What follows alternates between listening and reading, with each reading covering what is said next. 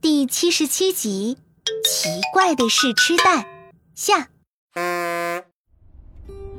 康康看着手里的薯片和坚果，又看看小纸袋里的塑料球，大大的问号在脑袋上一个个显现。嗯，放大镜爷爷，他们到底是什么呀？康康实在不能理解，为什么这些塑料球还能成为食物保鲜的小能手。康康，这个小纸袋里的塑料球其实是干燥剂，不过干燥剂的种类很多，形式也不一样。可只要你们在零食口袋里看见除了食物以外的小纸袋、小塑料袋，那都是干燥剂家族的成员。放大镜爷爷，那干燥剂到底有什么作用呀？安安跟康康一样，也是满头的问号。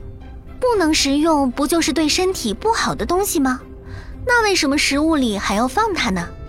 小朋友们都有看过零食口袋上印着的生产日期和截止日期吧？这个时间长度呢，就是食品的保质期。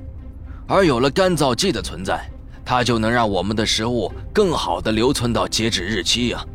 所以我才说他们是保鲜小能手呀。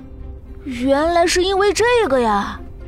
啊，放大镜爷爷，可就这么一小包干燥剂，又是怎么做到食物保鲜的呢？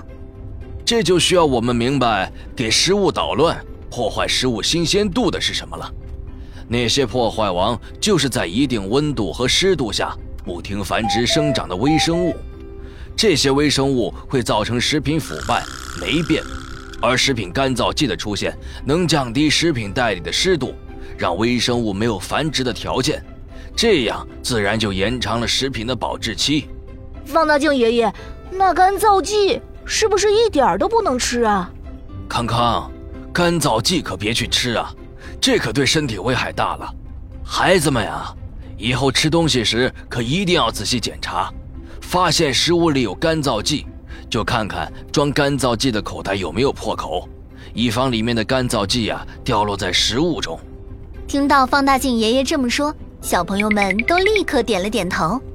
放大镜爷爷，您放心，我吃东西一定会仔细检查。嗯，您放心吧，我们今天了解到了干燥剂，以后吃东西会更加注意的。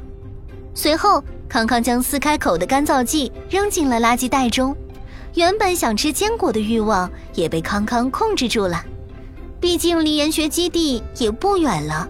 到了那里，再找个合适的地方和科科、安安一起享受美食吧。